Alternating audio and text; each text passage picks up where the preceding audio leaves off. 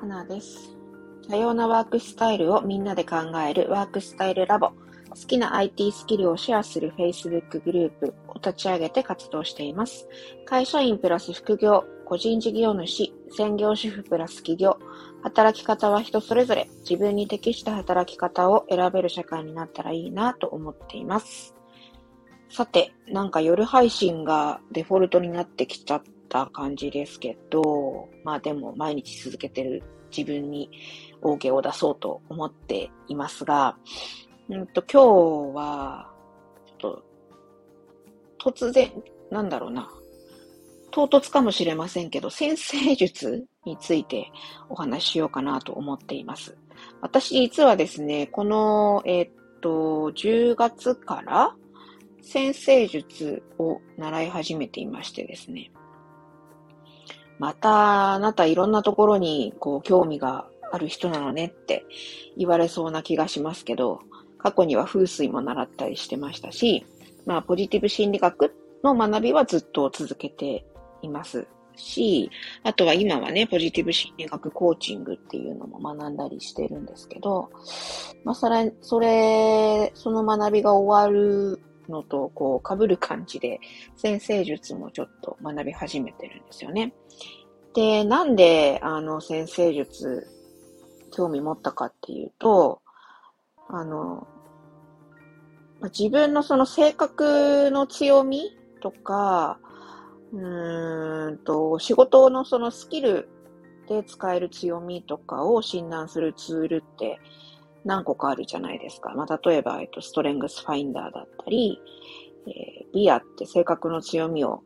診断するツールがあったり、ウェルスダイナミクスっていうようなものが、まあ私の中では、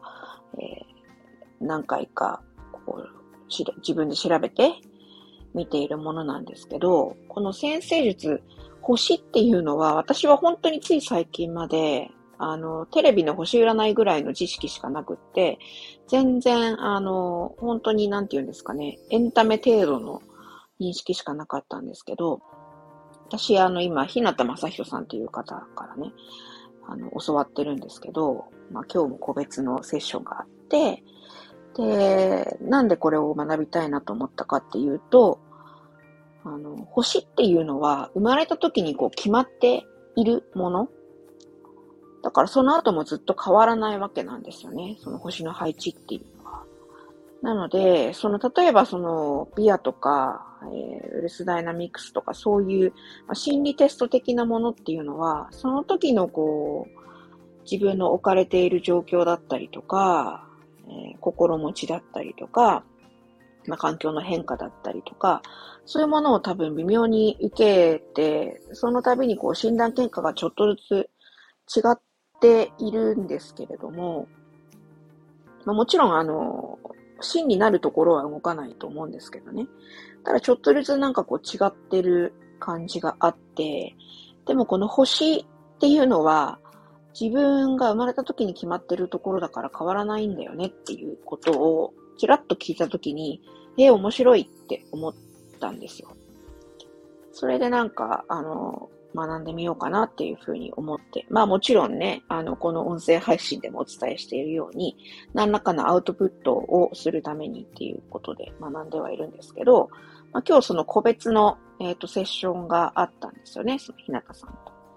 で、今日いろんなことをお伺いして、へーって思うことの連続だったんですけれども、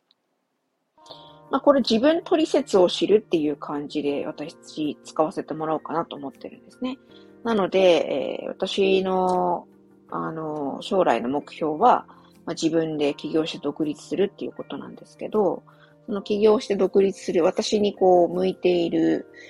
うん、独立するために向いていることは何なのかとか、えー、起業する時期はどのぐらいがいいのかとか、その星の位置でそういうことがわかるって聞いて、なんかすごいワクワクしちゃってたんですよ。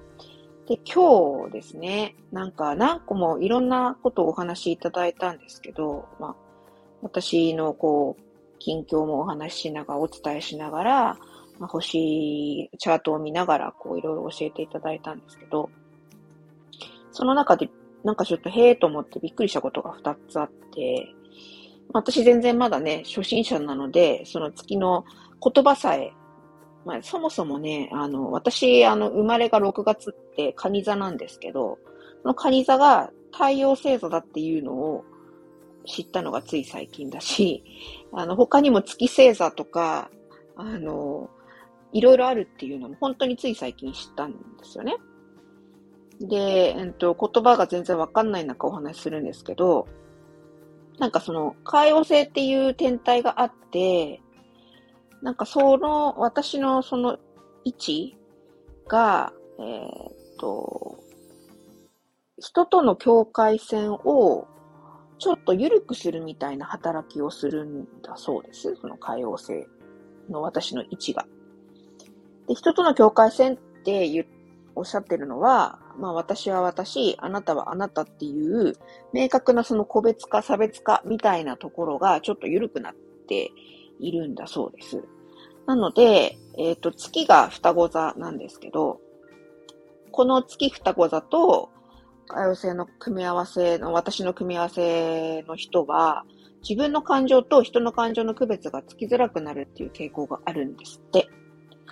で、その子供の頃っていうのは情緒が未発達だから、例えば近くにイライラしてる人がいると、なんかイライラしちゃうとか、そそういう感情を拾っちゃう傾向があるみたいで、なんかこう、言いたいことを言えない明確に自分の意思とか感情っていうものを人にこうです、みたいなことを言えないみたいな傾向が出てきますって、こう、教えていただいたんですよね。で、私今、今の私っていうのは、おそらく私のことをリアルでご存知いただいている方は、言いたいこと言えないみたいな風に多分受け取らないと思うんです。そういう人だって見ないと思うんですよね。で、私逆にそういう風に見られないから、なんかこの、いやでも確かに小さい頃こういう風に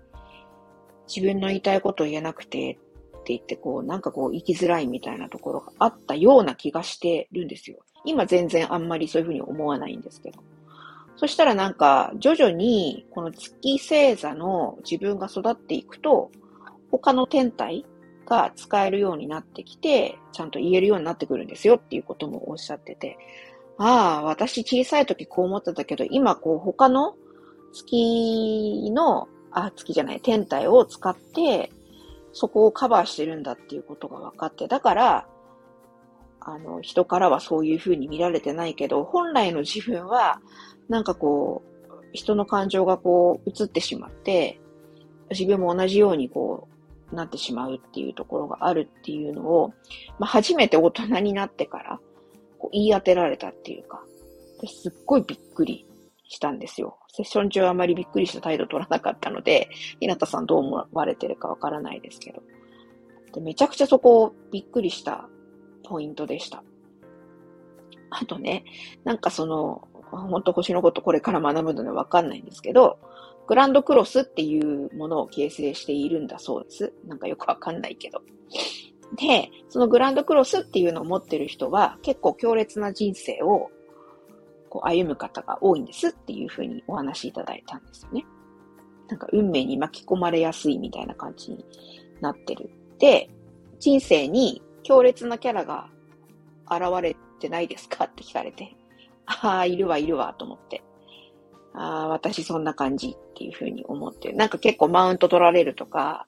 なんかそういう人がこう何人も何人もいて、まあもちろん自分に原因があると思ってるんですけど、なんか知らないけど、そういう人がこう現れるんですよね。で、それも星で読めちゃってるっていうのに、すごいびっくりして、いや、今日、個別相談1回目だったんですけど、もう今日の1回だけで、もう次回が楽しみでならないみたいな、そんな状態になっています。なので、またまたオチがいまいちない感じではありますが、この生まれた時に決まっている星の位置で自分の人生をこう振り返ることができて、まあ、さらに未来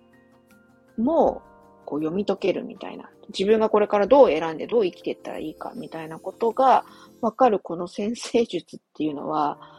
なかなかなツールだなっていうふうに今思ってるっていうのが正直な感想です。なので、まあ今ちょっとお仕事すごくお忙しいみたいで、個別相談とか受けてらっしゃらないようなことも聞きましたけど、あの、リンクを、